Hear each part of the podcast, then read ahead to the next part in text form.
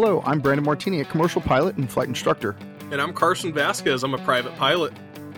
And you're listening to the Aviation Mentors podcast, sponsored by Stratus Financial. So buckle up because the Aviation Mentors are taking off. Welcome back to the Aviation Mentors Cessna series. Let's get back into Cessnas with their single engine tailwheel lineup, Carson. Yeah, so while Cessna is pretty easily recognized for their high wing nose wheel airplanes, they have a solid list of tail wheels too. And a lot of them now are considered almost classics and um, pretty cool airplanes. So they produce the Cessna 120, 140, 170, 180, 185, 188, and 195. They have quite the lineup of tail wheels, that's for sure. Uh, unfortunately, they're not making any tail wheels anymore. And I know that some uh, Cessna 172s have actually been converted uh, to tail wheels, uh, which are kind of neat. A lot of these airplanes just look beautiful, and I can't wait to talk about some of them with you. The first one we're obviously talking about is the Cessna 120 and Cessna 140. They can kind of be put together since the 120 was considered the economy version of the 140 when it first came out, but the main difference between the 120 and the 140, the 120 has no flaps and the 140 does. The plane is a really awesome little plane if you ever get to see one. It was produced right after the end of World War II, and in the five years they made them, they produced almost 8,000 of these. This happens to be uh, the airplane that I actually got my tailwheel endorsement on. I bought a Cessna 120 and uh, and I've had a blast flying it. Uh, unfortunately, I don't have that one anymore, but I just purchased a new one and uh, I'm having someone ferry it over from Florida for me that from my friend I bought it from, uh, just because I don't have time to go get it. But I absolutely love flying the 120. It's super slow, it's nimble, um, it's a blast to go spin. Uh, it's just a really, really neat uh, tailwheel to fly, and uh, it's actually kind of challenging to learn to fly due to its wheelbase uh, for some people. What's really kind of funny about that, though, is depending on who you talk to and which tailwheel tailwheel guy or girl you talk to, uh, they'll tell you the 120 is really hard to fly, or they'll say a Citabria is really hard to fly, and they go somewhere in between. To be honest, it just matters what your instructor's used to uh, and which one they train you on, uh, and it makes it so whatever airplane you fly is is fairly easy. You know, I can't imagine not going to pick up my own airplane. I'd be so excited. I don't know how you're uh, waiting for someone to ferry it to you. I'm actually really excited that somebody's ferrying it for me because the last time I did a flight from Florida in a super slow airplane was the Icon. Although that was a lot of fun and I had an interesting time, uh, I have no inclination to uh, fly a uh, 85 or 90 knot airplane across the United States uh, probably ever again. Uh, somebody have to pay me quite a bit of money to be able to do that. So uh, I wish you had your tailwheel endorsement, Carson, and you would be going to pick it up for me. Yeah, it'd be easy way to get 100 tailwheel hours. yeah, pretty much. I mean, yeah. I think the actual time to fly that thing across the country is probably going to be like 25 to 30 hours if I had to take a guess. That's a good amount of hours in a little box. Uh, the 120 is a pretty fun plane to fly. I got to fly in that one with you. Uh, I got to fly in that one with Johnny. So I really enjoy it. I'm glad you're getting another one because I'm going to get my table in it. and uh, the Cessna, I better. And the Cessna 170 was the predecessor of the pretty famous 172 and there's only a few differences between the two. So, like Brandon said, some people converting their 172 to a tailwheel, and they look almost identical. And the most predominant, of course, is the tailwheel landing gear, the 170. But the plane actually has a service ceiling of 15,500 feet. So it's 2,000 feet higher than the 172 goes. And even though they're built in the 1940s, there's, 40s, there's still over 2,000 of them flying around today. And pretty cool airplanes, a little bit more power than the 172, but awesome airplane. Absolutely. Um, another one that's pretty similar to it, but it's bigger and it's kind of closer to the 182. Uh, it's a Cessna 180 and 185 Skywagon, which, like I said, is essentially the tail version of the 182, but it is a little bit bigger um, and it's made slightly different. Um, it's not produced anymore either, but I've actually seen a few of them around the airport with big bush wheels on it. Actually, a friend of mine has one, and it's really windy the day that we're recording this podcast over at the airport. And uh, its tail and empennage are so large uh, that it actually broke the chains uh, today. I actually had to go out there and move this 185 by myself.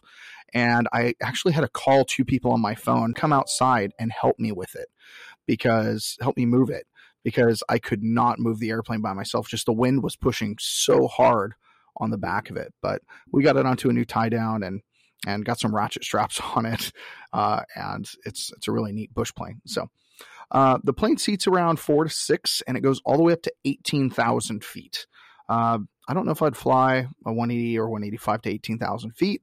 Uh, you're going to get a little lightheaded, uh, so you're definitely going to need some oxygen if you go up that high. But uh, these planes really don't need to fly that high, to be honest.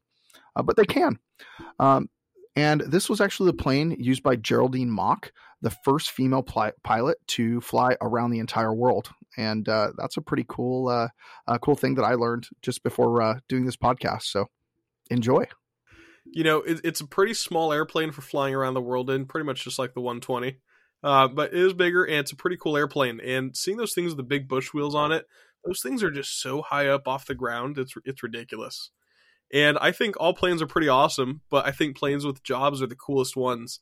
And the next up is a Cessna 188 Agwagon. And it's one that I think you and I saw at least 100 times driving from Southern California to Oshkosh. And it's just flying all up and down. It's easy to recognize. Um, it's pretty unique looking with the just the pilot in the in the cabin. And I've always wanted to know how much they can carry. And I was looking it up, and the hopper on the planes can carry up to 280 gallons of the chemicals they use for uh, crop dusting and spraying crops. And crop dusters, those guys are absolutely crazy pilots. Uh, they fly low and fast. They'll fly under power lines, everything to go get the crops dusted. And they're paid pretty well for it. So it's a good job opportunity for a lot of people, especially after getting their commercial. Agwagon's a cool airplane. Uh, it looks just like uh, the Dusty airplane from the movie Planes. I'm not sure if it's the same exact one, but I think it might be. Uh, that's something we're also going to have to go look up. And if any of our listeners know, uh, please let me know. Uh, I'm kind of curious now. Uh, but that Cessna Agwagon is really, really neat airplane. Uh, single single pilot airplane, and uh, um, I love the low level chandelles those ag pilots do. I mean, they've got to they've got to hit their their lines. so ag pilots they deserve a lot of respect. They're also one of the most dangerous jobs that you can do in aviation. but I would argue they're probably one of the most fun ones. All right, Brandon, I looked it up, and Dusty Crophopper uh, began his life as a Cessna 188.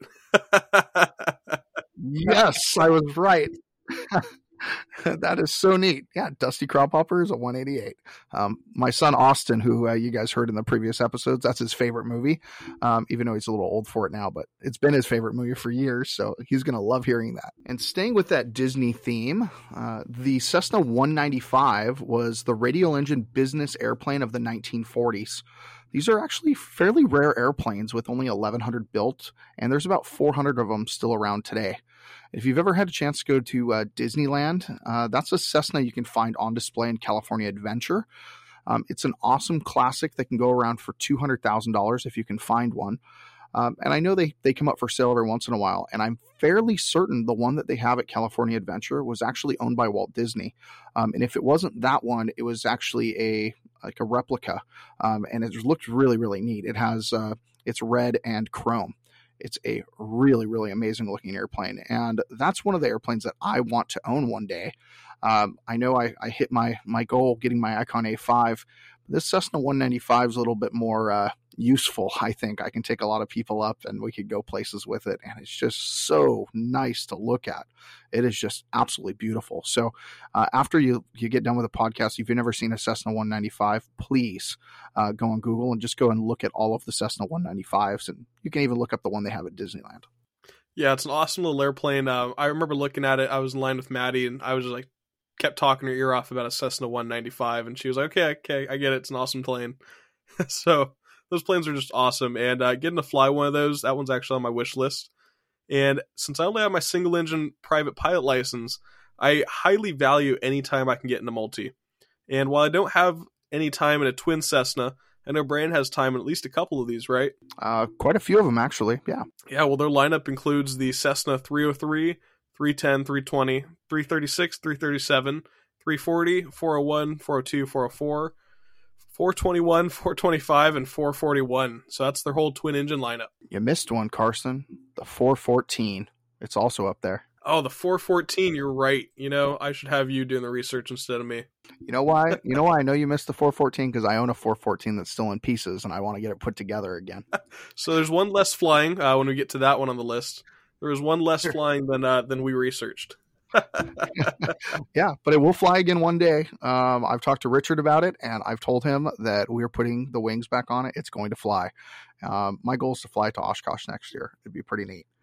Uh, but the first one we're going to talk about is the Cessna 303. It packs a lot into a light twin.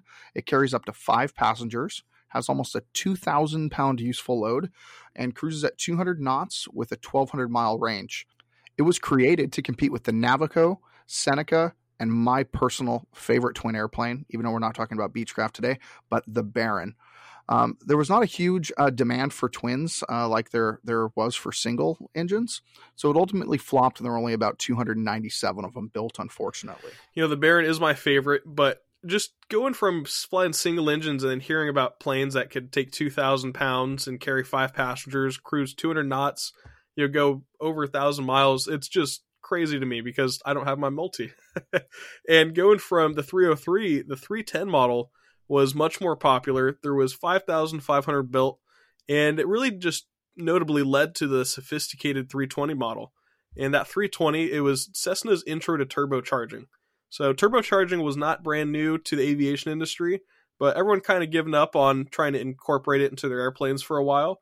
And Cessna powered through, and they made the 320, which was super successful. And it carried more weight, flew up to 29,000 feet, could land on shorter runways, and it was um, allowing it to be used in charter flights into pretty much any area. So a lot of small regional airlines started picking it up and flying with it. Yeah, the three the three ten itself is an amazing airplane, and uh, it's one I have quite a few hours in uh, myself. I've got a lot of uh, Q model hours, and uh, it's actually one of my favorite airplanes to fly. Uh, definitely not as good as the Barons, uh, but they're they're a blast to fly. the 320, by the way, I've flown a little bit of the 320s and the problem with the 320s, they did go to turbocharging, but they also had issues with their motors. Uh, some of them had geared engines, um, which which made it not as popular long term. Uh, so you're not going to see that many 320s um, around anymore today. The next airplane we're going to talk about is uh, something that kind of has a cult following. To to be honest, and that's the Cessna 336 Skymaster and the 337 Skymaster. Um, a lot of people think it's kind of an odd or really weird looking airplane, uh, but it kind of depends on your perspective on what you think is beautiful, right? Um, it has twin booms going from aft to the wings uh, to the vertical stabilizers. Uh, it has a push pull configuration with an engine in the front and behind the cabin. This configuration actually made it much safer than most twins, and it as it didn't have a differential thrust. Uh, so if an engine failed, it would kind of sway away from the runway heading. And there's actually several countries that actually issue a centerline thrust rating for the Skymaster. And if you get your your rating, your multi-engine rating in a Skymaster or a Super Skymaster, you actually get uh, you can only fly centerline thrust rated aircraft. Uh, you can't fly anything that's conventional. But if you do fly a conventional aircraft, uh, you can fly centerline thrust uh, as well. I actually have a ton of time in a uh, in a Skymaster, and I absolutely love flying them. Um, I actually even had a uh, an emergency one day, and I thought my front gear didn't go down uh, because I was having a, a uh, gear warning switch uh, going off. So I flew by actually the tower, and I asked them if they thought my gear was down, and uh, they thought my my nose gear was only partially down. So I flew around the airport, I burned some gas, and uh, I came in and I actually had one of the coolest landings I've ever had in my life. And I thought for sure my nose wheel or my nose wheel was going to to collapse, right? So I actually uh, came in, I gave the back engine a little bit of power, I killed the front engine's power, I landed on both mains, I turned off the front engine. Uh, I was trying to get it. I don't know if anybody's seen those videos where people uh, land with their gear up and try to save their engines and props. Uh, but that's what I was trying to do. Um, luckily, the airport I was at was like 5,200 feet runway, so I had plenty of runway. So I actually st- did that because I saw I saw all the fire engines to the side of me. They called an emergency for me, and, then I put that nose down real gently, just ready um, for me to jump out of the airplane and turn everything off quickly. And luckily, the nose gear was down. It just didn't look down from the perspective of the tower and uh, I got lucky. Uh, but that's what you train for. Uh, you train to uh, to do emergency gear extensions, and which I did, and uh, you you train to land an airplane with uh, without the gear working. that day, luckily, everything worked out just fine, and there were no issues. we did get that switch checked out for for the customer's plane that I was flying, and it ended up being a nice day. But it was it was definitely entertaining, and it made for for some some high nerves that day. That's for sure. Next plane on our list is a Cessna 340. Uh, it's a six seat pressurized business aircraft. Most of them have turbocharged engines, uh, 2,000 found useful load, and a range of 1,400 miles. Uh, they were behind on production for the uh, entire 12 years it was being made after one of the prototypes crashed during its final flight testing, which led to only 1,100 of them being made. Uh, I actually am not a big fan of this airplane. Um, my girlfriend's cousin actually bought one. Uh, Johnny, he'll be on the podcast at some point soon, I'm sure. And he bought one, and and we flew it together. It was the first time I ever flew one. We just flew it together, and we flew it to uh, uh, to Southern California from Colorado, and we had a great time flying this airplane. And it it flew really stable in the air. But I found out if you put any any useful load in it, you just put any weight whatsoever, you get no range. Um, we actually took it to uh, to Oshkosh, and we had to make stops like every hour and a half because we were at the top of our useful load in that aircraft. It just wasn't. If you and one other person are flying somewhere, you can fill it up with fuel and you can go for four or five hours or something. It's okay, uh, but it just doesn't even go that fast, especially when it's heavy. Uh, so I'm not a big fan of this airplane for a bunch of those reasons. Uh, so I personally would never own one. Uh, maybe going into the 400 series, I might own one of those. I remember when you were planning that trip to Oshkosh and you were just hanging out with Johnny in, in the lounge and just going through and you're like, okay, dang, we gotta make another stop, like another stop here and here, and you're just planning it out. And I was like, oh, this is ridiculous. You're better off just driving at that point. kind of felt better off. make less stops that way too. and hundred percent. And Cessna started out its 400 series by producing them under the manufacturing name Utiliner and Business Liner. And they produced the 401 and 402 to be cheap to purchase and operate. And they made them with easily removable seats and a cargo door, so it could be used for either cargo or business, depending on what you need. And it ended up being a good choice for many small regionals around the world. Uh, I read that there was like close to 100 that were being used, and I think Cape Air has 88. Uh, that makes up their whole fleet. So the 400 series is pretty useful for a lot of these guys. And the plane has a 3,000 pound useful load and tops out at 230 knots. So not bad considering what it does. It's pretty cool. Absolutely. And Cessna really liked continuing their business line with the Cessna 404. Uh, this plane offered uh, seats for up to 10 passengers, a range for over 2,000 miles.